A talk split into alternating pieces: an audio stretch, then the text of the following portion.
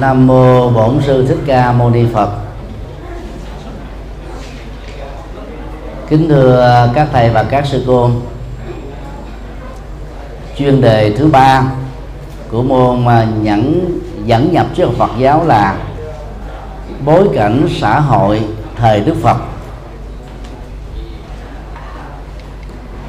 Trong chuyên đề này đó, chúng ta sẽ được khái quát về các bối cảnh xã hội chính trị tôn giáo trước và cùng thời với đức phật. Để từ đó thấy rõ được nguyên nhân ra đề của đạo phật như một uh, truyền thống minh triết và tâm linh mới cũng như uh, những đóng góp rất to lớn của đức phật cho lịch sử tư tưởng của ấn độ nói riêng và lịch sử tư tưởng của nhân loại nói chung. Và cũng trên nền tảng này đó, chúng ta sẽ um, giải thích và chứng minh các luận điểm cho rằng đó, triết lý của đạo Phật đó là một nền triết lý tích hợp từ truyền thống Bà La Môn, nói riêng và triết học Ấn Độ nói chung.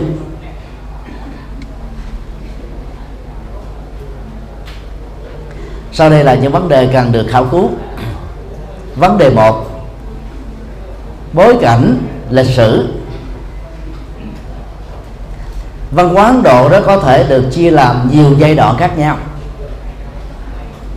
Nhưng mà giai đoạn đó được xem là sự bắt đầu của nền văn minh Ấn Độ, được đánh dấu vào thế kỷ thứ 15 trước Tây lịch. Và đó là cái kết quả tư duy sáng tạo của hai cộng đồng dân tộc. Thứ nhất là Arian, có nguồn gốc từ Ba Tư, nay là Iran, Iraq. Thứ hai đó là dân phi Arian, còn được gọi là Devarian, tức là dân Ấn Độ bản địa. Trong qua quá trình là người à, Arian xâm lăng Ấn Độ đó, thì họ đã đánh đuổi người Devarian về phía miền Nam và trở thành là chủ nhân mới của đất nước Ấn Độ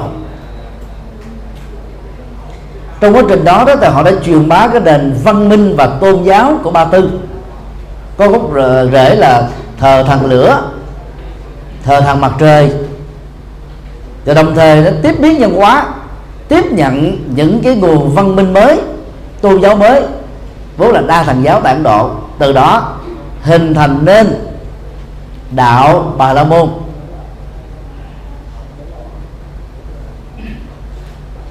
Con đường là du nhập của dân Aryan và Ấn Độ, đó là lần theo núi ờ, Hindu Kush họ có mặt và cai trị cái vùng Đông Bắc Ấn họ lần lượt đã đánh bại và biến người Devarian làm nô lệ và xua đuổi các thành phần kháng cự này đó về phía miền Nam khi vừa định à, lên à, đế chế đó thì họ định cư ở vùng ngũ hà Panchanada tức là Punjab ngày nay. Cách thủ đô Delhi đó khoảng à, um, 200 cây số.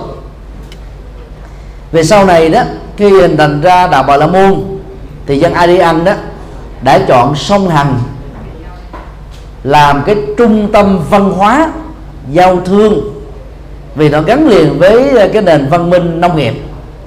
Là ngày xưa đó những con sông lớn đều trở thành là cái trung tâm văn hóa chính và các hoạt động giáo dục tôn giáo kinh tế xã hội đó đều diễn ra dọc theo các con sông lớn này. Và đó là cái bối cảnh hình thành chung cái nền văn minh của nhân loại trong thời kỳ cổ đại. Về ngôn ngữ đó, thì giống dân Aryan sử dụng phương ngữ Vedic. Đây là ngôn ngữ mà kinh điển vệ đà được viết lên. Về sau này, ngôn ngữ Vedic đó đã trở thành là ngôn ngữ Ấn Âu đó nhất là về phương diện nền tảng. Các ngôn ngữ của dân à,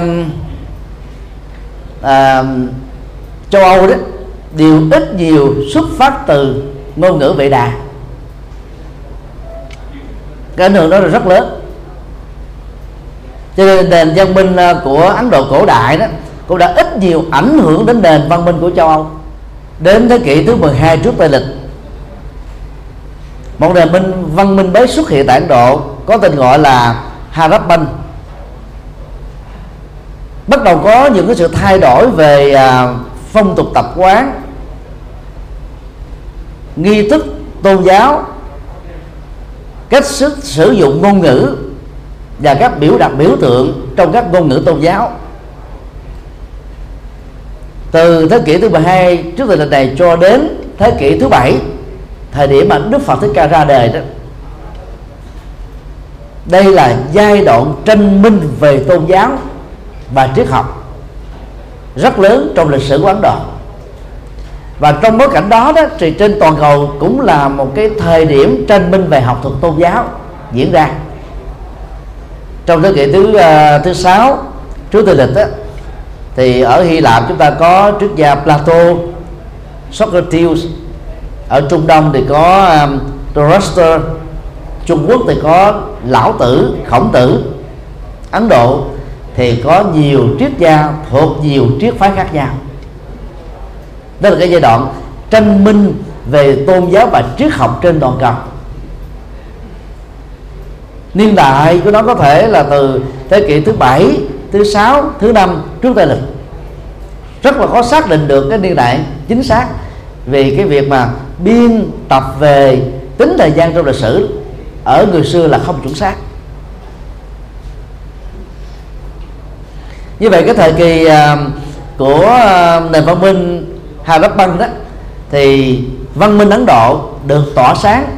Văn hóa tôn giáo triết học Ấn Độ cũng được tỏa sáng và có những ảnh hưởng nhất định đối với các nước trong khu vực. Vấn đề hai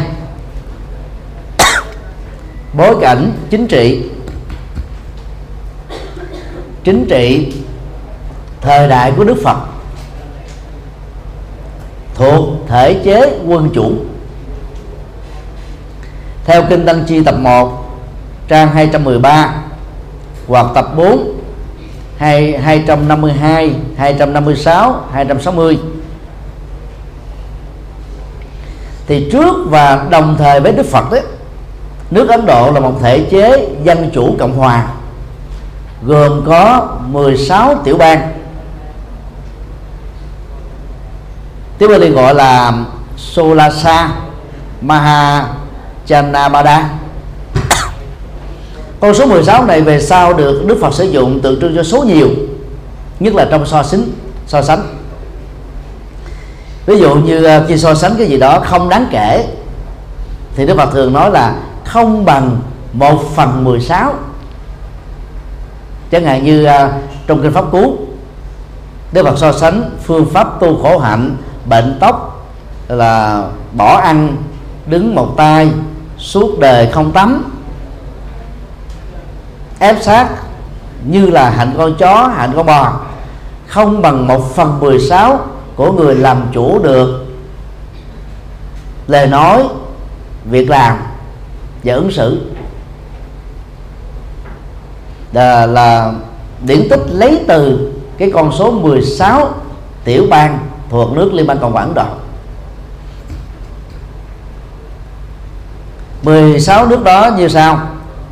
Thứ nhất Magadha phiên âm là Ma Kiệt Đà dưới sự trị vì của đức vua Bimbisara Bimbisara tức là Tăng Bà Sa La. Khi bị xóa ngôi thì Asara Satru là Asa Thế à, nối tiếp và cha của mình làm vua của nước này đây là trung tâm văn vật và tôn giáo lớn nhất của Ấn Độ vào thời đại của Đức Phật. Thủ phủ của nó là Vương Xá. Ngày nay đó thì tiểu bang này có tên gọi là Bihar thì thời Đức Phật đó chữ Bihar đó là đọc trải âm của từ Vihara. Vihara có nghĩa đen là tự viện Phật giáo. Có nghĩa là à, nền văn minh của Phật giáo đã để lại cái số lượng các tự viện quá lớn quá nhiều ở tại bang à, Ma Kiệt Đà cho nên bang đó được gọi là bang tự viện bang chùa chiền nay gọi là Bihar thứ hai Anja nó có một giai đoạn đó, trở thành là một phần của dương quốc Ma Kiệt Đà nhưng mà thời Đức Phật đó nó là một tiểu quốc độc lập. Có một ảnh hưởng nhất định về văn hóa và triết học. Thứ ba, Varanasi còn được gọi là Varanasi. Thủ đô là Kashi đây là tiểu bang nổi tiếng về lụa là gấm vóc của toàn thế giới, chứ không riêng về Ấn Độ. Cái con đường tơ lụa từ Ấn Độ đi qua các nước trong khu vực đó là để vận chuyển các hàng hóa mà đặc điểm của nó đó là tơ lụa của Ấn Độ ở vùng Kashi này. Đây là trung tâm văn hóa, tôn giáo nổi tiếng của bà la môn giáo thời Đức Phật, với sự hiện hữu của sông Hằng ở Sa Náp. Và chữ Varanasi đó có cái đen là chư thiên đọa sứ. Bản dịch của hòa thượng Minh Châu dịch là thế còn theo um, quyền thoại học Ấn Độ đó thì đó là nơi mà tia ánh nắng mặt trời rọi đầu tiên trên hành tinh này qua Varanasi. Và um, theo quyền thoại học này đó thì hành tinh chúng ta hiện nay là có được 5.000 năm. Đang khi cái nền văn minh của Ấn Độ được khai quật bằng khảo cổ học với các di chỉ khảo cổ là 12 thế kỷ trước Tây lịch. Thứ tư Kosala là dương quốc của đức vua Basenadi, thường phiên âm là ba Tư nặng thủ phủ của vương quốc này là Savasi tức là thành sa vệ. Đây là một nước à, khá mạnh, chỉ à, đứng sau à, Varanasi và Makeda thứ năm là Vachi thủ phủ là Vesali. Đây là uh, tiểu bang dân chủ đầu tiên trên thế giới và của Ấn Độ. Vua của bang này đó được dân bọc.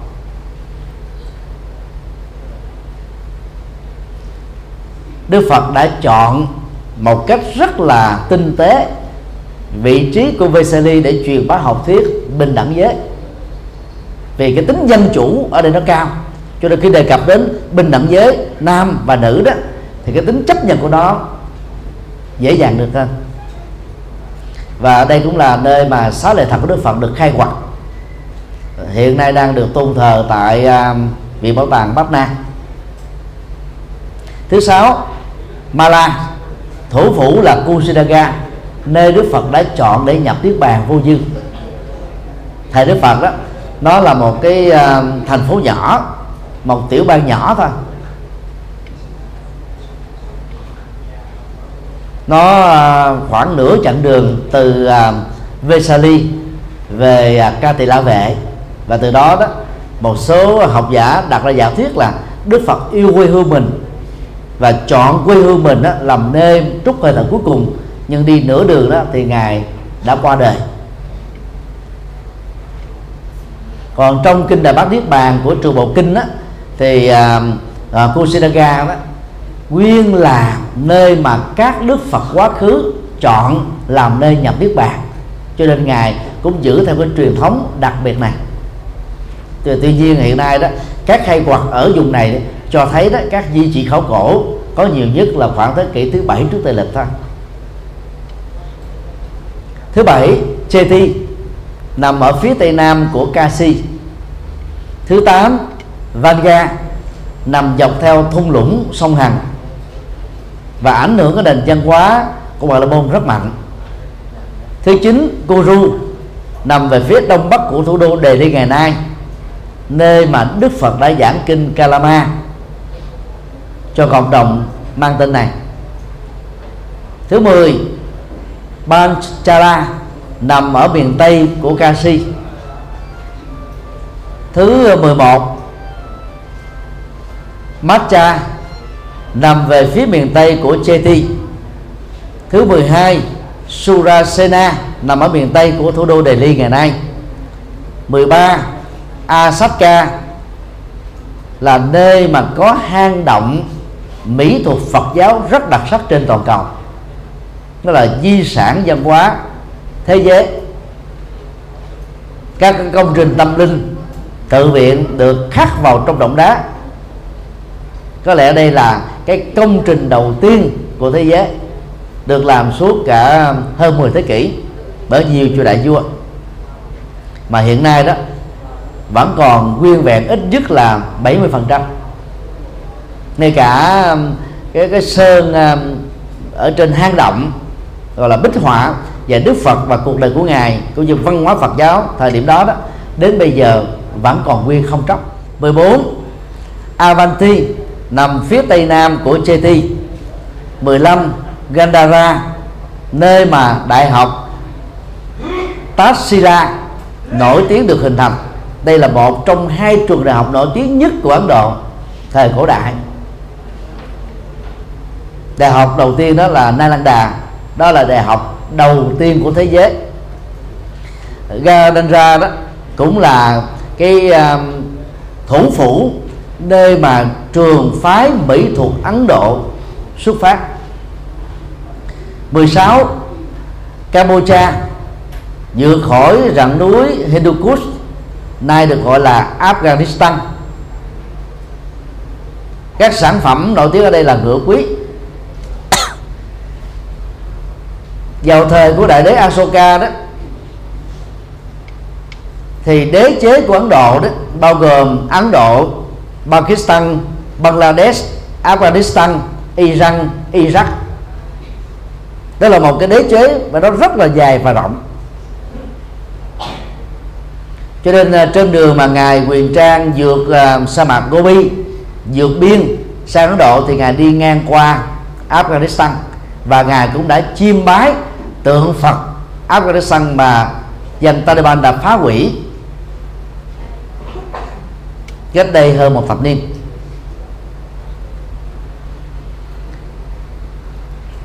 Bối cảnh chính trị gồm có 16 tiểu quốc như thế để chúng ta thấy rất rõ là nước Ấn Độ cổ đại, giàu là thể chế quân chủ, nhưng cũng thể hiện được ít nhiều tính dân chủ.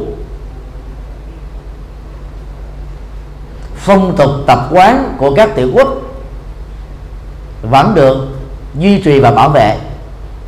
Các phương ngữ được sử dụng hàng trăm loại khác nhau tại các tiểu bang của Ấn Độ bây giờ là 27 tiểu 29 tiểu bang vẫn được duy trì tốt. Điều đó cho thấy là cái tính dân chủ của họ cao và cho thấy là cái tính truyền thống của họ đó là một điểm rất là đặc sắc. Trong 16 nước ờ, vừa nêu đó thì ờ, mạnh nhất là Ma Kiệt Đà, kế đến là Kosala và hai bang mạnh kế tiếp là Avanti và Bamsa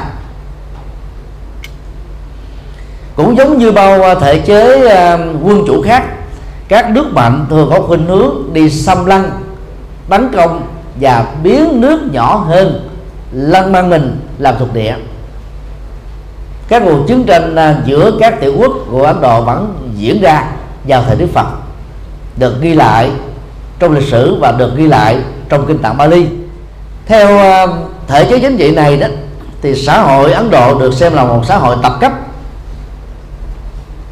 lúc đầu đó, thì giới vua chúa nắm hết toàn bộ các quyền bính theo dạng tập quyền trung ương.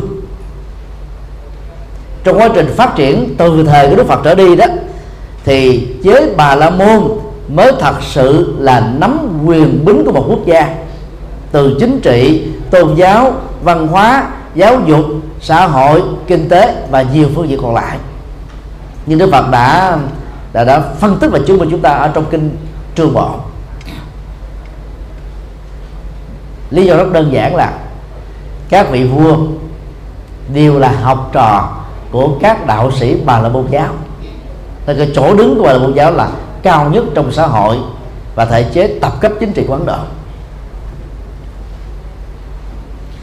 Cấu trúc xã hội à, của dân Aryan đó được chia làm bốn tập cấp mà theo họ đó, là vì sự phồn vinh của thế giới đánh phạm thiên tức chúa trời để tạo ra giới bà la môn từ miệng của ông, tạo ra giới sắc với lệ từ cánh tay, giới thương gia từ bắp phế và giới lao động nông nô từ chân của của mình. Nói cách khác là bà là môn giáo và giới chính trị đó đã phối hợp một cách rất chặt chẽ và biến thượng đế thành công cụ để cai trị. Nhân danh thượng đế để buộc các giai cấp khác phải phục sự cho mình. Không có kháng cự là chiêu bài đơn giản nhất và có hiệu quả nhất trong việc cai trị người dân. Đây là một cách thức à, bóc lột sức lao động trà đạp nhân phẩm, gọi là vi phạm nhân quyền và làm cho con người đó phải thúc thủ chấp nhận trước một số phận mà vốn ông thượng đế chưa được có thật được ghi nhận đã ăn bài. Do đó đó người ấn độ chấp nhận số phận theo kiểu họ nghĩ rằng là bất kỳ một nỗ lực gì nhằm thay đổi nó chỉ là một trò đùa đành hanh trước thượng đế vô biên toàn năng toàn bi và toàn trí thôi. Do đó bối cảnh chính trị của ấn độ đã tạo đề, tiên đề cho tôn giáo của ấn độ phát triển. Cụ thể là bà la môn giáo. Và bà la môn giáo đã tạo tiền đề cho thể chế chính trị tập cấp của ấn độ đó được duy trì. Chính trị và tôn giáo ấn độ như là đôi cánh chim không thể tách rời nhau từ thời cổ đại và bây giờ cũng thế. Vấn đề ba, bối cảnh tôn giáo. Trong ờ, thời cổ đại đó thì Ấn Độ là một trong mấy cái nôi quan trọng nhất mà theo đó đó tôn giáo lớn của thế giới được hình thành và tồn tại cho đến ngày nay. Đó là đạo Phật đạo Bà La Môn đạo Kỳ Na và một số trường phái khác.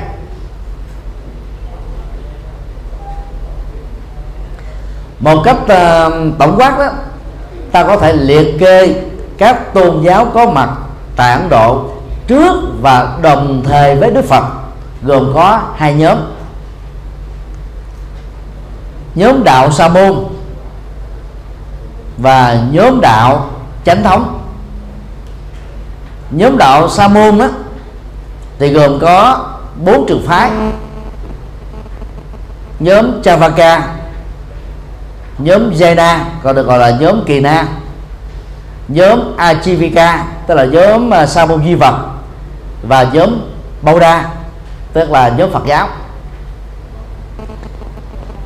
Khái niệm Samana mà chúng ta thường phiên âm là sa môn đó có nghĩa đen là tu sĩ vô thần.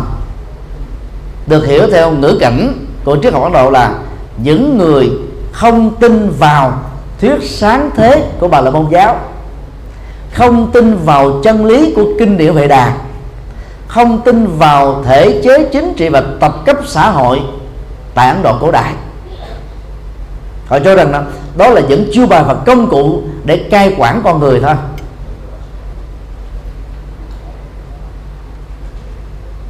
Theo nghiên cứu đó thì cả ba trường phái sa môn Chavaka, Jaina và Ajivika là có trước thầy Phật vài năm. Riêng trường phái kỳ đại giáo thì có trước đạo Phật là 6 năm. Và trong các trường phái sa môn này đó thì sa môn thích tử đó là trường phái Phật giáo vô thần đó được xem là nổi trội nhất và trở thành tôn giáo của thế giới. Chỗ đứng của nó là nhờ vào triết lý và đạo đức siêu tuyệt được Đức Phật khám phá. Nếu uh, phái sa môn được gọi là Nasika tức phi chánh thống thì phái chánh thống, Asika của Ấn Độ gồm có 6 là chánh lý, tức là gia, là thắng luận, tức Vesa, Vesesika, là số luận, tức Samkhya là yoga, là Mimamsa và hậu vệ đà, tức Vedanta. Những cuộc đối thoại liên tôn giáo và triết học giữa Đức Phật và các đạo sĩ chánh thống, giữa các vị thánh đệ tử của Đức Phật và các vị truyền bá, tức là giáo sĩ của đạo Bà La Môn, thường xuyên, thậm chí là hàng ngày, được ghi nhận ở trong kinh trường bộ. Vốn là tuyển tập của 52 bài kinh mà chúng tôi tạm gọi đó là các bài kinh đối thoại liên tôn giáo và đối thoại liên triết học. Nếu tăng sĩ Phật giáo mỗi ngày chỉ có đọc một bài kinh trong trường bộ đó chúng ta sẽ thấy được cái cốt tủy của triết học Phật giáo vượt trội hơn các tôn giáo, nhất thần và đa phần. Để từ đó đó, chúng ta có thể quay trở về với đạo Phật gốc và giảm bớt đi, thậm chí là có thể giảm tối đa các ảnh hưởng về tính đa thần giáo từ đạo Phật Trung Quốc.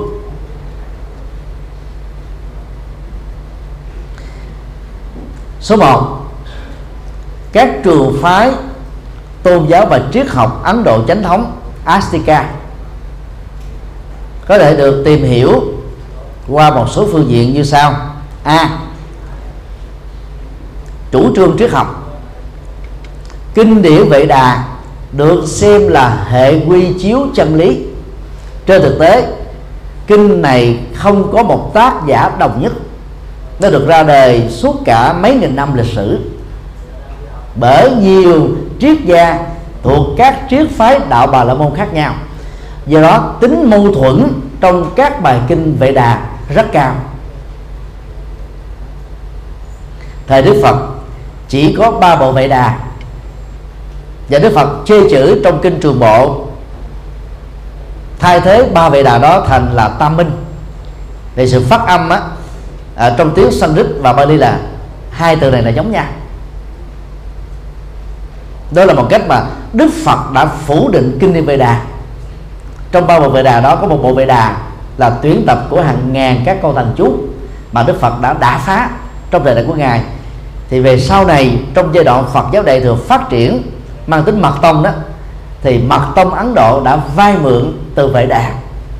Cho nên Phật giáo Nguyên Thủy đã không chấp nhận các trường phái đại thừa, nhất là mật tông. Chủ trương xã hội và chính trị của à, phái chính thống Ấn Độ đó là chấp nhận xã hội có bốn giai cấp như vừa nêu. Và bốn tập cấp này là mang tính cha truyền con đó từ thế hệ này sang thế hệ khác, không thể có sự thay đổi. Người ta nhận diện giai cấp qua họ tộc của con người. Hệ chế chính trị Ấn Độ hiện đại đó, với hiến pháp là nghiêm cấm phân biệt giai cấp cho nên à, người giai cấp cùng đinh có thể tham gia làm đại biểu quốc hội, thậm chí có thể trở thành là thống đốc của một tiểu bang trong 29 tiểu bang của Ấn Độ nhưng, về phương diện giai cấp thì người đó vẫn được xem là người cùng đinh thôi. Họ vẫn bị những cái phân biệt đối xử nhất định theo phong tục, tập quán và ứng xử xã hội. Về triết lý đó và tôn giáo đó, thì những người theo trường phái chính thống đó chủ trương học thuộc lào ba bộ vệ đà. Về cách tu thì họ chủ trương tu theo phương pháp ta ba tức là khổ hạnh ép sát hạnh con chó hạnh con bò hạnh suốt ngày không nằm hạnh là không ăn hạnh là không tắm. Hạnh để râu tóc rối bời và họ cho rằng đây là phương pháp duy nhất để đạt được giải thoát thôi sau khi từ bỏ phương pháp này, đức phật lên liệt nó vào giới cấm thủ. Tức là cố chấp về con đường sai lệch mà cho nó là chân lý. Về tín ngưỡng đó, thì vệ đà chủ trương tế lễ. Mà tế lễ của vệ đà là đẫm máu kinh ờ, trường bộ tập 1 trang 127 bản Bali ghi nhận như thế này. Tế lễ là sự truyền thông thần bí giữa người phàm và thần thánh. Trên thực tế đó, các lễ tế đàn của ờ, ấn độ giáo là đẫm máu. Ngày nay đó, tập tục này vẫn được duy trì. Cách đây ờ, khoảng một tháng, tức là tháng 11 2014 đó có trên 10.000 con bò con trâu đã bị những người theo Ấn Độ giáo giết chết tươi để hiến tế máu của đó cho Phạm Thiên. Tập tục này đó ở trong kinh Trung Bộ và Trường Bộ Đức Phật mô tả rất rõ. Đó là lễ tế đàn đẫm máu. Là đang khi các nhà vua đó kỳ vọng vào bằng phương pháp này đó họ tại vì lâu dài có được uh, à, tuổi thọ và sức khỏe đức phật nói đó là một sự mâu thuẫn giữa mục đích và hành động. Tăng bà sa la nhờ sự khai sáng của đức phật đang trên con đường à, ngài chọn con đường tu ở khổ hành lâm.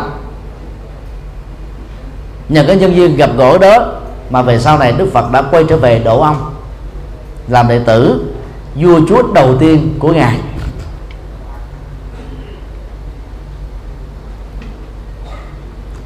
B.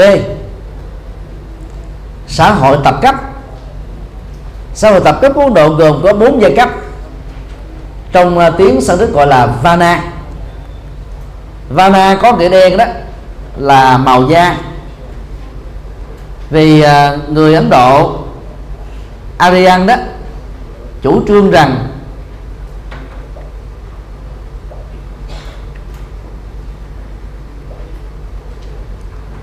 màu da của con người đó tạo ra cái trí tuệ của người đó. Người có màu da trắng thì trí tuệ thông minh hơn người có màu da màu. Và bằng cách phân biệt này đó, những người Aryan xuất thân từ Ba Tư có giống da màu màu màu màu màu trắng, đã đánh đuổi người Devarian màu đen của Ấn Độ gốc về phía Nam và trở thành là chủ nhân về chính trị và tôn giáo tại nước này.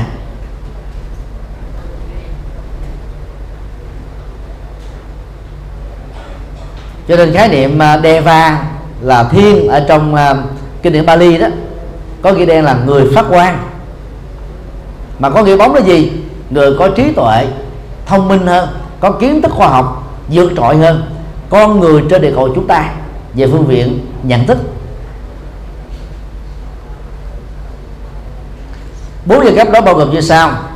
Giai cấp bà la môn bao gồm tất cả các giới tu sĩ và những người cư sĩ, theo truyền thống này, có trách nhiệm học hỏi và truyền bá ba bộ kinh vệ đà, bao gồm các chú thuật và lễ nghi.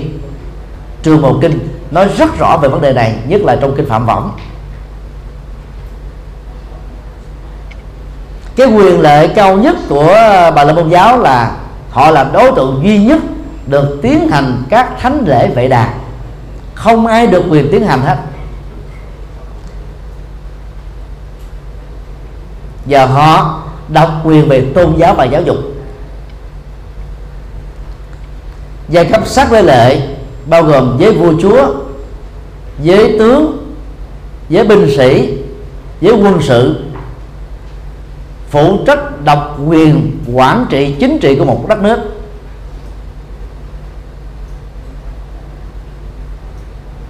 Họ được các quyền lệ là tham dự và thực hiện các lễ, tế lễ do các vị bà la môn chủ xứ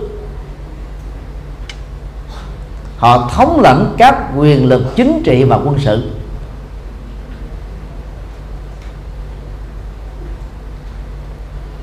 Giai cấp thương gia, gọi chung cho giới thương buôn, canh tác đất đai, nuôi gia súc, làm nông nghiệp. Nói chung là họ là thành phần tạo ra bao tử của xã hội để cho cái cái bộ máy xã hội được vận hành kinh tế phát triển. Họ được quyền tham dự các cuộc lễ tế và cầu nguyện của bà la môn. Giai cấp sukra tới giai cấp nông nô ngồi hôm nay là giao cấp uh, nô dịch hay là giai cấp lao động chỉ có chức năng phục dịch và nô lệ cho ba giai cấp trên. Họ không được quyền học hành. Họ không được quyền đi tu.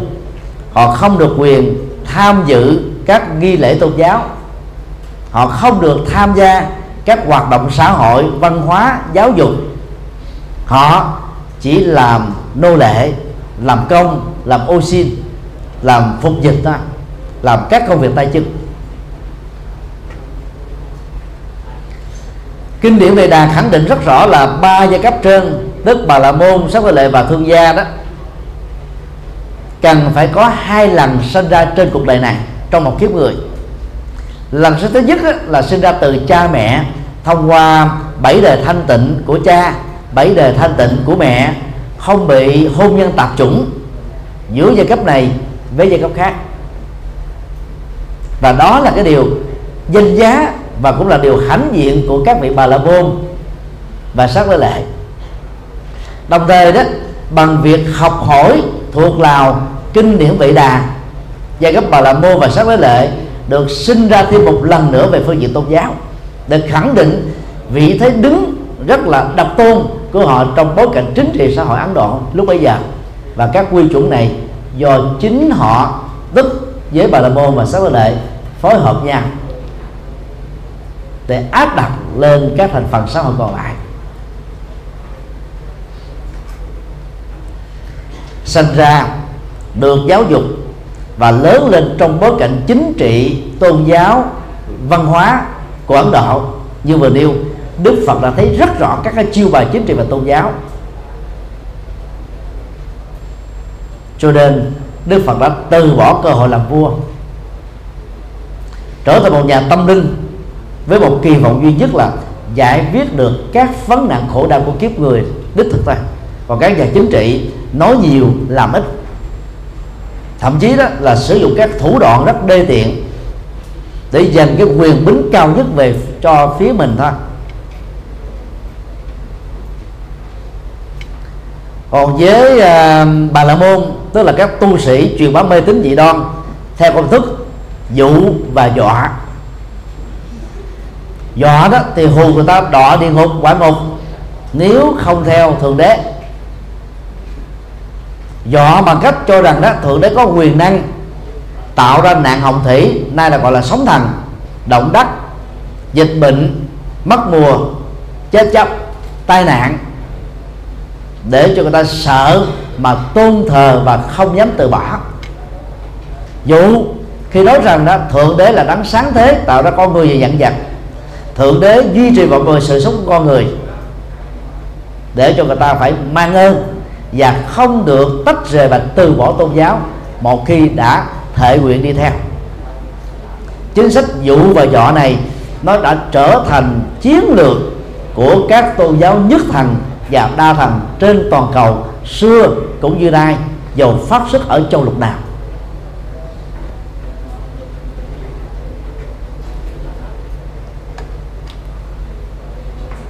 Đức Phật đã không sử dụng hai chiêu bài đó. Ngài sử dụng chìa khóa trí tuệ Để giúp cho mọi người thoát khỏi nô lệ thượng đế và thần linh, Thoát khỏi nỗi sợ hãi do mê tín dị đoan Và có con đường giải quyết được các phát nạn khổ đau. C. Bốn giai đoạn kiếp người theo bà la môn giáo. Bốn giai đoạn đó bao gồm như sau. Giai đoạn 1 phạm thế kỳ được tính từ năm cho đến 19 tuổi đối với những người thuộc dòng dõi Bà La Môn. Từ 6 đến 20 tuổi đối với những người thuộc dòng giống sắc với lệ. Từ 8 đến 24 tuổi đối với những người thuộc giai cấp thu gia. Và giai đoạn này đó không bao gồm những người xuất ra, tức là giai cấp nông nô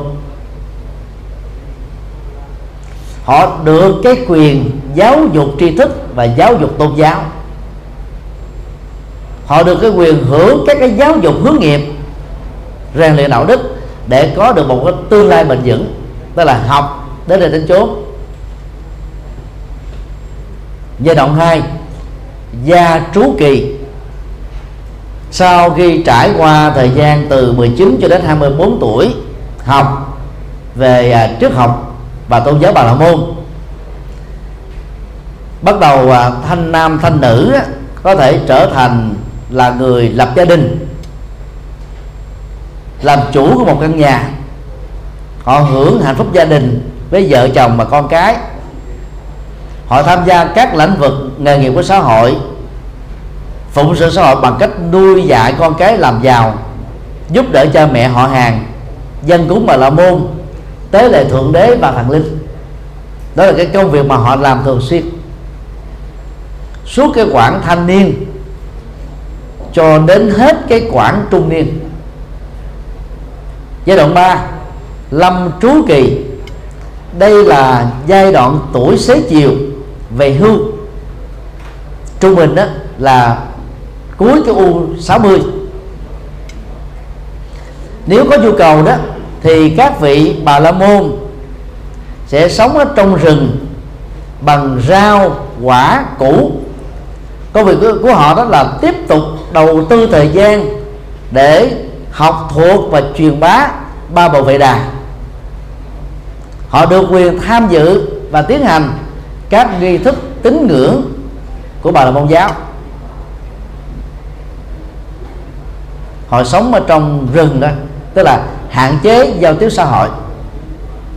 Giai đoạn 4 đoạn thế kỳ khi tuổi đời từ 70 trở lên, một thiểu số trong giới bà la môn từ bỏ cuộc sống gia đình, đi lang thang tìm đạo, họ sống bằng sự khắc thực, nỗ lực từ bỏ mọi bám víu và tham chấp, tham đắm.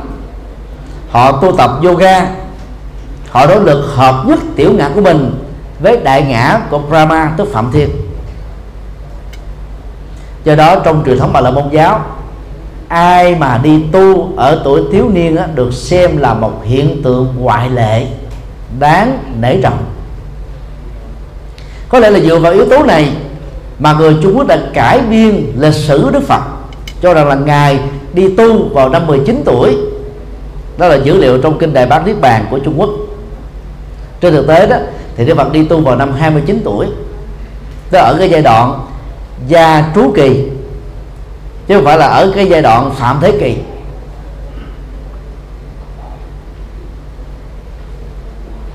Làm đạo sĩ bà la môn á, các tu sĩ được quyền lập gia đình. Không có nữ tu sĩ bà la môn, chỉ có nam tu sĩ bà la môn thôi.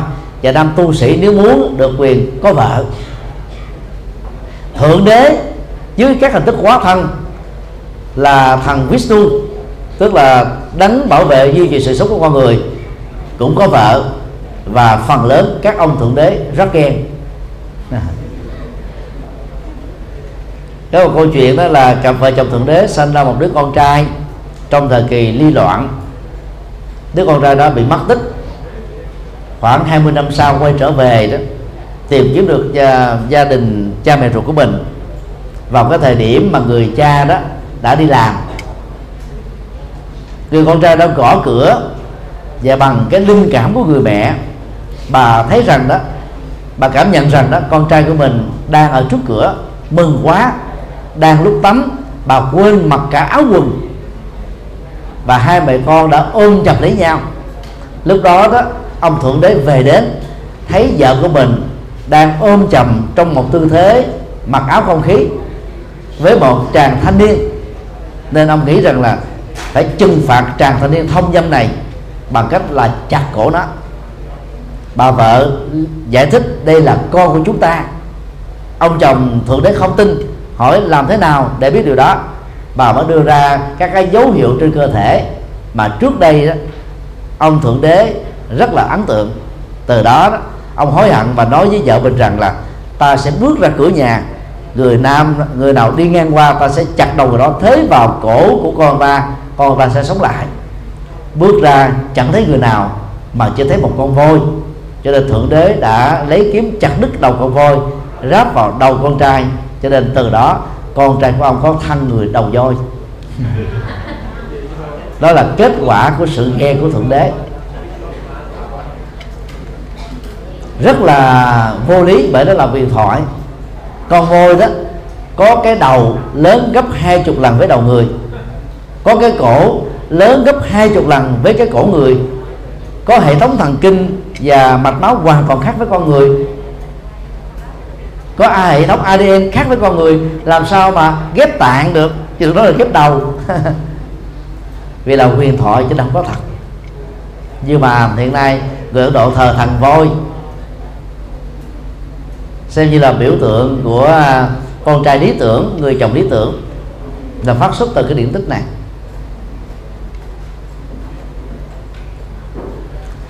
D. Phương pháp cai trị con người. Ấn Độ giáo và thể chế chính trị tại Ấn Độ thời cổ đại đã mượn hình ảnh của Brahma, tức Phạm Thiên là Chúa Trời, để cai trị con người không có tác giả sáng lập ra ấn độ giáo, vì nó là một tập thể, gồm nhiều người, ra đời trong nhiều giai đoạn lịch sử khác nhau. Cho nên đó họ chủ trương đa thần ngoài thượng đế với hình thức là Brahma, tức là đấng khai sinh sự sống. Vishnu đấng duy trì sự sống, Siva đấng quy trì sự sống. Bà la môn giáo còn phụng thờ trên 300.000 thần linh đây là tôn giáo đa thần lớn nhất trên thế giới, cho đến thời điểm hiện nay. Để chủ trương à, định mệnh, phục vụ cho sự cai trị đó, thì người ta phải nói rằng thượng đế là tác giả của ba bộ kinh điển Vệ Đà. Và thượng đế đã mặc khải cho các vị đạo sĩ truyền tụng ba bộ kinh Vệ Đà này mặc khải thì có ai chứng minh được đâu? Thì đó là cái cách mà các nhà chính trị và tôn giáo đã lừa dối con người và đã buộc những người mê tín khác với nỗi sợ hãi lớn. Trước các hiện tự nhiên phải khuất đầu quy phục chào thờ phượng thượng đế. Cho nên à, chủ trương định mệnh à, của bà la môn giáo đó là một chủ nghĩa bất công, bất nhẫn, bất dân dẫn đến uh, nhiều nỗi khổ niềm đau cho con người. Nếu xã hội Ấn Độ mà thoát khỏi chủ nghĩa giai cấp đó thì Ấn Độ trở thành một siêu cường quốc không thua kém bất cứ một siêu cường quốc nào như hiện nay. Nói cách khác theo mô hình à, cai trị bằng thần linh này đó thì con người là nô lệ của thần linh là con lạc đặt của chiêu bài tôn giáo và lệ thuộc vào giai cấp sắc lệ lệ và bà la môn thôi. Hai giai cấp này phối hợp với nhau rất nhuần nhuyễn để cai trị con người. Giáo sư uh, Narasu cho rằng đó thuộc tế lễ của bà la môn giáo đã phát sinh sự kính trọng của người dân đối với người tế lễ. Người có kiến thức về tế lễ sẽ thành công trong việc thống trị nhân dân Ấn Độ ngày nay á, mà Ấn Độ có khoảng ờ, 600 triệu người thấp học. Thì thời của Đức Phật đó thì có thể nói là 90% dân số thuộc về với tùng ờ, đinh là thất học. Mà người thất học thì dễ cai trị dễ lừa dối dễ rơi vào mê tín dị đoan dễ sợ hãi bởi các sự hù dọa. Cho nên là các vị đạo sĩ bà la môn chỉ cần tạo ra các câu thần chú lừa dối thôi. Và bơm các quyền năng vô tận vào trong đó. Với tức là các màu nhiệm là có thể dẫn dắt con người được ra. Khống chế con người, cai trị con người. Đây là lý do mà đức phật đã đã không tán đồng về vệ đà. Đức phật đã phủ định thần chú.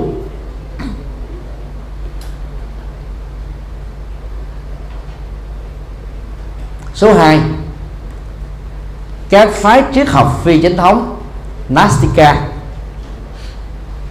A. À, khuynh hướng.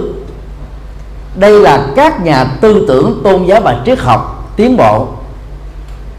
Họ thể hiện cái sự à, tự do tư tưởng. Họ bất đồng trước các quan điểm tôn giáo và triết học truyền thống.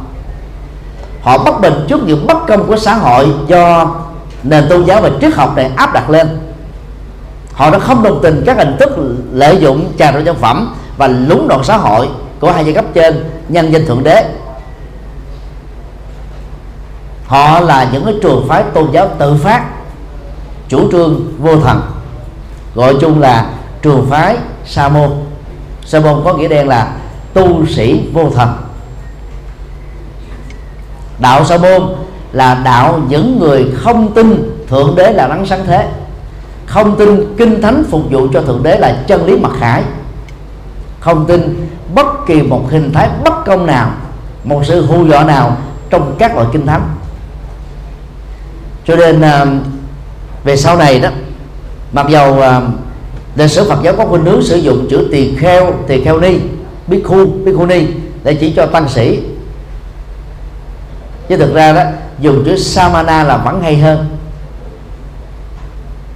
Nó thể hiện được cái chủ trương vô thần và do đó, bất cứ một trường phái Phật giáo nào mà có khuynh hướng đa thần đa thần hóa đạo Phật, hay là sử dụng tính cách đa thần giáo để làm công cụ minh họa cho đạo Phật, thì phải nhớ được cái gốc Samana là vô thần của đạo Phật, để hạn chế đó một cách tối đa.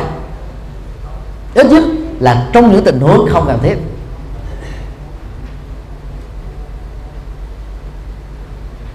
Vì là các trường phái tôn giáo và triết học tự do. Các trường phái sa môn giáo đó đã có quan điểm về thế giới quan, nhân sinh quan, xã hội quan, đạo đức quan, nhận thức luận hoàn toàn khác nhau. Và các trường phái sa môn này đó đều có tu tập hành trì, bao gồm trường phái sa môn duy vật, tức là Ajivika nó khác với trường phái duy vật biện trước hiện nay. Duy vật biện trước hiện nay là một cái cái học thuyết chính trị hơn là học thuyết triết học. Đối với quan niệm của các nhà triết học phương tây là thế. Trong ờ, các trường phái sa môn vô thần đó, thì sa môn đạo phật đó được xem là nền triết học và đạo đức siêu tuyệt nhất và đã trở thành tôn giáo thế giới cho đến ngày hôm nay. Chavaka và Ajivika, hai trường phái sa môn này đó, đã bị mất gốc trong lịch sử Ấn Độ. Đạo Jaina, tức là đạo kỳ na giáo, đạo đỏ thể, đạo mặc áo không khí đó, thì bây giờ vẫn còn tiếp tục tồn tại nhưng phát triển không mạnh tại Ấn Độ. Đạo Phật là sa môn duy nhất, chủ trương, phủ bác thứ nhất thần ý luận, tức là không thừa nhận, thượng đế là đấng sáng thế, thượng đế là đấng duy trì, thượng đế là đấng hủy diệt. Thứ hai, không chấp nhận định mệnh luận cho rằng nghiệp của con người đã tạo, không thể nào chuyển hóa được. Số phận an bài bởi thượng đế, theo Phật giáo, chỉ là một chiêu bài cai trị con người thôi. Thứ ba là ngẫu duyên luận, tức là cho rằng là thế giới này nó diễn ra theo một cách thức rất là hỗn độn hoặc là ngẫu nhiên. Không có nguyên nhân, không có kết quả. Và bằng chủ trương này đó, đạo Phật đã trực tiếp loại bỏ vai trò của thượng đế, vai trò của thần linh và thể chế, tập cấp xã hội lạc hậu của Ấn Độ. B. Các trường phái sa môn điển hình, phái duy vật Lokayata đề cao học thuyết tự do ý chí và hành động. Không chấp nhận định mệnh nhưng giới hạn của họ cho rằng đó sau khi chết con người là dấu chấm cuối cùng của cuộc đời. Cho nên đó, giàu nỗ lực tu tập với những sự kiềm chế nhất định nhưng nếu có cám dỗ quá lớn nỗi sợ hãi quá lớn cảm bẫy quá lớn khi nghĩ đến sau khi chết, người thiện kẻ ác đều giống nhau là kết thúc. Thì những người này có thể làm ác, phạm pháp, ngược với lương tâm. Và đó là cái hậu quả lớn nhất mà trong cái trường bộ đức phật đã phê phán và lên án.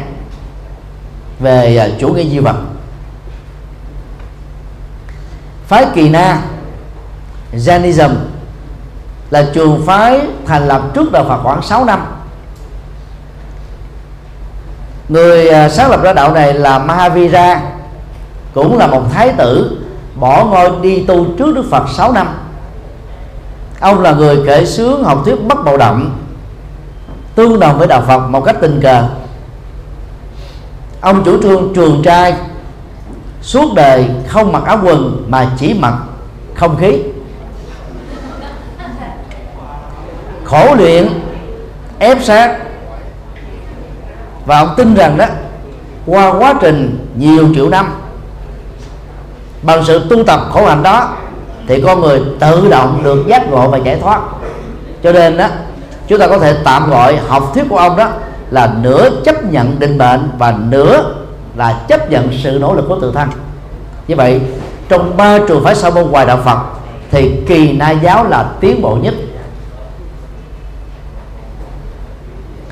Trong kinh trường bộ nhiều à, đệ tử của à, Mahavira của đạo Kỳ Nam cho rằng đó sư phụ của mình là người đạt được nhất thiết trí trong đi đứng nằm ngồi thức hay là ngủ. Đức Phật đã phê phán học thuyết đó. Ngài cho rằng ai tuyên bố như thế thức và ngủ biết tất cả mọi thứ thực ra chỉ là một lời tuyên bố rỗng không có chân lý. Còn Đức Phật đó muốn biết qua quá khứ thì ngài phải phải phải tập trung ngồi thiền để trải nghiệm túc mình. Minh muốn biết về tương lai thì Đức Phật phải nhập thiền định để biết về về nhân quả, tái sinh của con người và động vật trong tương lai. Chứ vậy là tự động biết, nó có cái ổ khóa. Cần thì Đức Phật mở ra để nhìn thấy, không cần thì Đức Phật khóa lại. Chứ còn nói là lúc nào thức cũng như ngủ mà biết được hết thì người đó chỉ có rất là điên thôi. Vì rối loạn nhận thức.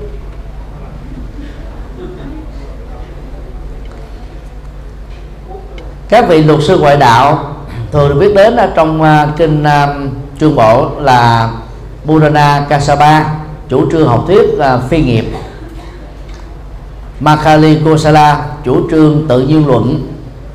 Achitta Kesakam Bali chủ trương thuyết ngoại diệt. Bakura Kachayana chủ trương thuyết thường hằng. Nigantha Natabutta chủ trương thuyết trừ nghiệp cũ ngưng nghiệp mới. Giác ngộ theo tiến trình tự nhiên của thời gian. Tức là đây là trường phái um, à, à, kỳ đại giáo đấy. Và Sanchaya chủ trương học thuyết ngụy biện trường uống như là con nương. Ông này có chủ trương thế này nè ông không bao giờ đưa ra quan điểm trước. Bất cứ người nào đưa ra quan điểm á, thì bắt ông quỷ biện theo dựa theo cái học thuyết đó có khi thì ông đóng vai là ba phải có khi ông đóng vai là phủ định có khi ông đóng vai là thừa nhận. Miễn làm sao đó ông tạo dựng được cái danh tiếng của mình thôi. Kinh uh, trường bộ thuộc uh, kinh phạm võng thuộc kinh trường bộ. Tập 1 trang 47 bản Bali. Tập 1 trang 94 bản tiếng Việt đề cập đến sáu vị đại sĩ, đạo sĩ thuộc truyền thống sa môn và đạo Phật. Bằng một đoạn như sau. Lãnh tụ của một giáo đoàn, của một nhóm ủng hộ, thầy của một trường phái được biết đến nhiều và nổi tiếng là nhà hùng biện, được người dân kính trọng, là một người có kinh nghiệm từ lâu, là một người tu ấn dần, cao tuổi, có ảnh hưởng trong nhiều năm đó là cái đánh giá của Đức Phật về à, nhóm à, à, sa môn ngoại đạo. Phạm vi hoạt động tôn giáo của họ là ở nước Ma Kiệt Đà nay là bang Bihar. Thì cũng trong à, kinh à, phạm võng này đó chúng ta thấy Đức Phật giới thiệu về 62 học thuyết triết học tôn giáo mà theo ngài đó là sai lầm. Trong số đó thì các nhà triết học bà sa môn đó góp phần hình thành ra các học thuyết 62 kiến chấp đó. Cho nên à, trong nỗ lực phủ định vệ đà phủ định uh, uh, xã hội tập cấp thì cái đóng góp của các trường phái sa môn ngoài đạo Phật là rất đáng tán dương. Nhưng do giới hạn bởi trí tuệ họ đã không thể làm được như những gì mà Đức Phật đã làm. Đó là hình thành ra một đạo Phật. Với nền minh triết và đạo đức rất là chói sáng. Phái sa môn giác ngộ, Buddhism, phát xuất từ ngữ căn Buddhi, tức là tỉnh thức. Có thể nói, trường phái triết học đạo Phật là một cuộc cách mạng tư tưởng lớn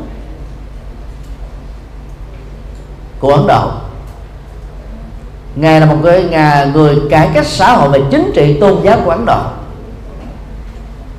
Đã hình thành lên một nền triết học lấy con người làm trung tâm. Xóa sổ tận gốc rễ cái sự nô lệ vào thượng đế và các thần linh. Mà theo ấn độ giáo nó là một cái quy định bắt buộc lúc bấy giờ. Và do đó nói tóm tắt đạo phật là đạo nhân bản đúng nghĩa từ góc độ lịch sử này đó, thì khi chúng ta truyền đạo cho quần chúng, dù là ở Việt Nam hay bất cứ nước nào, nhớ là đừng bao giờ đi quảng bá con đường giải thoát và giác ngộ cho người tại gia. Là bởi vì người tại gia sẽ không đạt đến được các thực phẩm tâm linh mà họ mong đợi. Từ đạo Phật là gì? Làm thế nào để được hạnh phúc về nhan sắc, sức khỏe tuổi thọ tài sản và đẳng cấp xã hội thôi. Hướng dẫn cho quần chúng đạt được điều đó rồi đồng thời hướng dẫn họ có tinh thần vô ngã vị tha để không đấm nhiễm trên các phước báo này, biết chia sẻ cho các bệnh đề bất hạnh. Bằng à, phương pháp đó mà Đức Phật đã truyền bá đạo Phật rất nhanh chóng.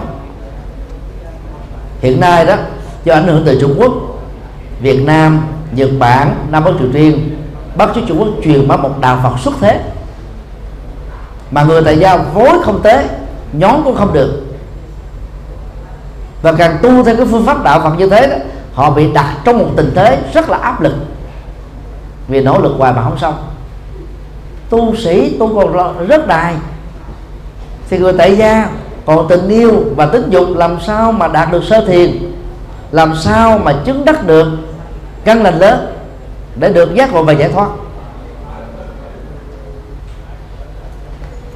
Triết học của đạo Phật đó, đề cao rất nhiều đạo đức và nhấn mạnh đến vai trò trí tuệ như là chiếc chìa khóa quan trọng nhất để kết thúc mọi nỗi khổ về niềm đau. Về đạo đức thì đạo Phật siêu tuyệt này đạo đức tại gia đạo đức xuất gia. Năm điều đạo đức Phật dạy khó có tìm thấy một tôn giáo nào có lời dạy tương đương không giết người bảo vệ hòa bình. Không trộm cắp tôn trọng chia sẻ sở hữu. Không ngoại tình chung thủy một chồng một vợ. À, không à, lừa dối nói lời sự thật hòa hợp lịch sự và có giá trị. Không rượu bia ma túy giữ sức khỏe để chăm sóc người thân. Và nền đạo đức đó đó lấy tâm làm nền tảng nhấn mạnh đến động cơ của các hành vi để làm chủ được cái phản ứng là hành động của chúng ta trong tương quan xã hội. Rất tiếc là là là đạo Phật tại Trung Quốc, Việt Nam, Nhật Bản và Nam Bắc Triều Tiên ngày nay đó ảnh hưởng từ Trung Quốc gần như là đi ngược lại cái khuynh hướng trí tuệ mà Đức Phật đã dạy. Có lẽ là do ngộ nhận hai khái niệm sở tri trước và giải thoát tri kiến sở giới trướng như đã nói nhiều lần, là một ngữ danh từ có nghĩa đen là các chướng ngại của kiến thức và trí tuệ. Nó được hiểu tương đương là bát nạn sinh ở à, vùng biên giới sinh ở nơi lạc hậu sinh trong thời kỳ chiến tranh sinh ở những cái gia đình quá nghèo không có tiền đi học. Người bảo thủ, người cố chấp. Dân dân làm cho người ta đó có muốn phát triển được tri thức cũng không thể nào được. Thì bị người Trung Quốc đó, hiểu lầm là gì? Kiến thức là một trở ngại.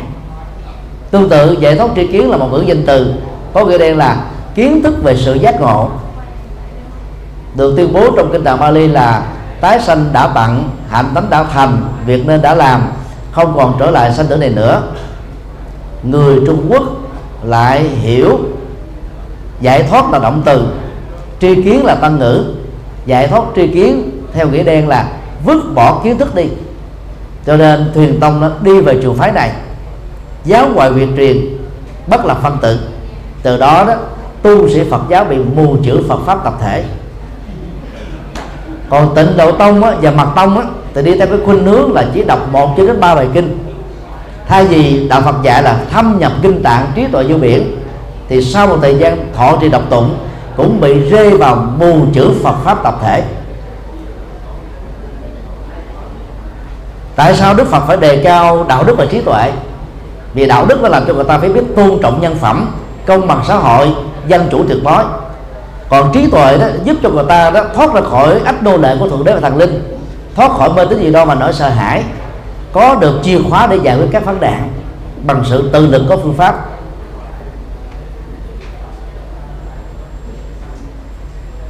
Do đó um, bằng à, con đường trí tuệ này mà đạo Phật đã chói sáng, cho nên đạo Phật, nếu dịch nôm na là đạo trí tuệ, dịch sắc nghĩa là đạo tỉnh thức. Vấn đề 4 vị trí của đạo Phật. Đề cập đến vị trí của đạo Phật, trong lịch sử tư tưởng, tôn giáo và triết học Ấn Độ đó, chúng ta có hai quan điểm khác nhau, đối lập nhau. Trước nhất là này đó thì các học thuyết, các khái niệm đã hiện hữu trước trong ba bộ vệ đà mà khi còn lại thế tử, đức phật đã học thuộc lòng. Cho nên đã ảnh hưởng ngài nhất định. Vì đó, ngài đã sử dụng các cái dữ liệu của kinh vệ đà để truyền bá triết triết lý của của ngài. Giả thuyết này không thể chấp nhận được vì đọc vào kinh điển Bali, ấn bản được sẽ là gần nhất với lời Phật dạy và ba bộ vệ đà mà ngày nay đã được dịch ra nhiều ngôn ngữ, chúng ta thấy khác nhau trời và vực. Tương tự áo nghĩa thư, gồm có 108 bộ được hình thành sau Đức Phật. Thì lấy đâu mà nói là Đức Phật bị ảnh hưởng bởi áo nghĩa thư được. Áo nghĩa thư ảnh hưởng từ đạo Phật thì có. Không thể nói một anh sanh sao đã được anh sanh trước ảnh hưởng đến. Rất là vô lý. Còn kỳ đại giáo đó là một cái trường phái cực đoan về tu tập. Kinh sách của họ không có bao nhiêu mặc dầu trong uh, kinh văn đó, của tôn giáo này có những khái niệm tỳ kheo tỳ kheo ni an cư kiết hạ a la hán bậc chiến thắng bậc thánh giả. Nhưng phương pháp tu tập và nội dung chứa đựng trong các khái niệm này là khác nhau giữa đạo Phật và họ.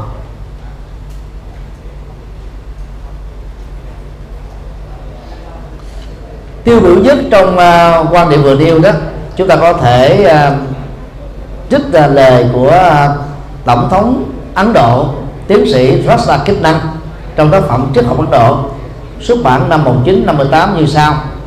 Đạo Phật ít nhất trong nguồn gốc của nó là một nhánh của Ấn Độ giáo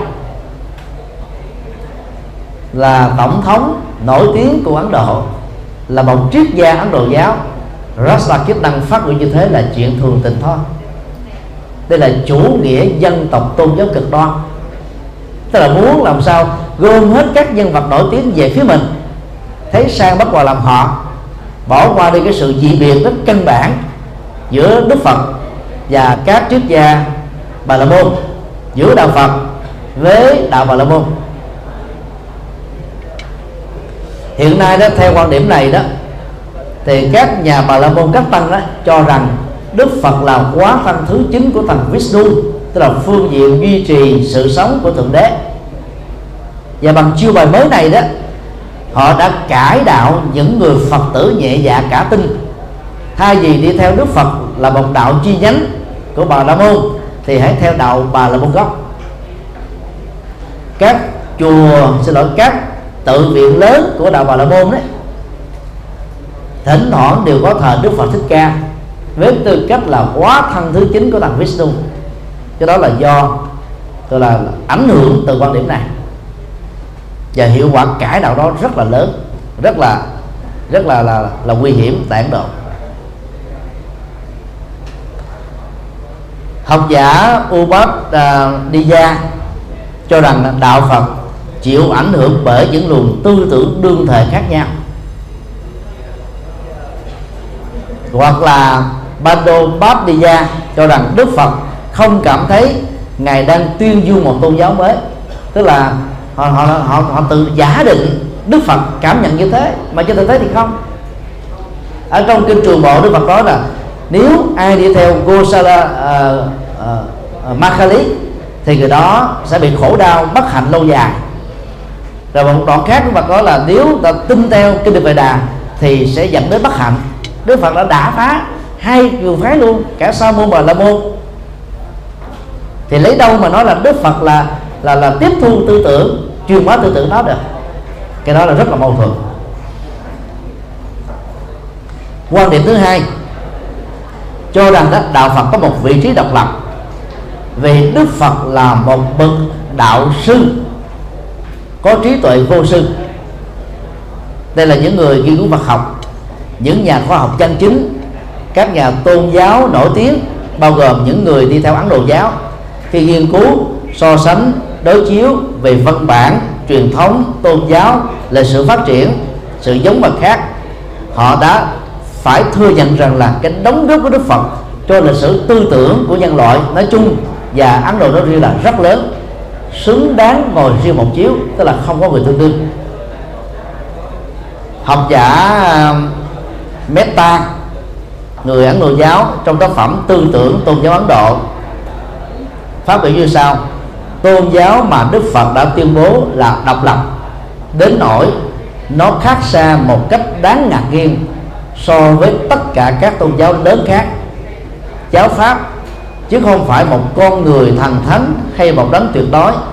Chính là nguồn gốc. Mục tiêu là vô ngã đoạn diệt với nguồn khổ đau và xấu ác và sự chứng ngộ bất tử niết bàn. Tức là một học giả bà la môn nổi tiếng đã nhận xét về đạo phật như thế mặc dù là chưa đầy đủ lắm nhưng ít ra đó có tính khách quan và độc lập. Không bị lệ thuộc bởi những cái uh, danh tiếng của các học giả trước đó.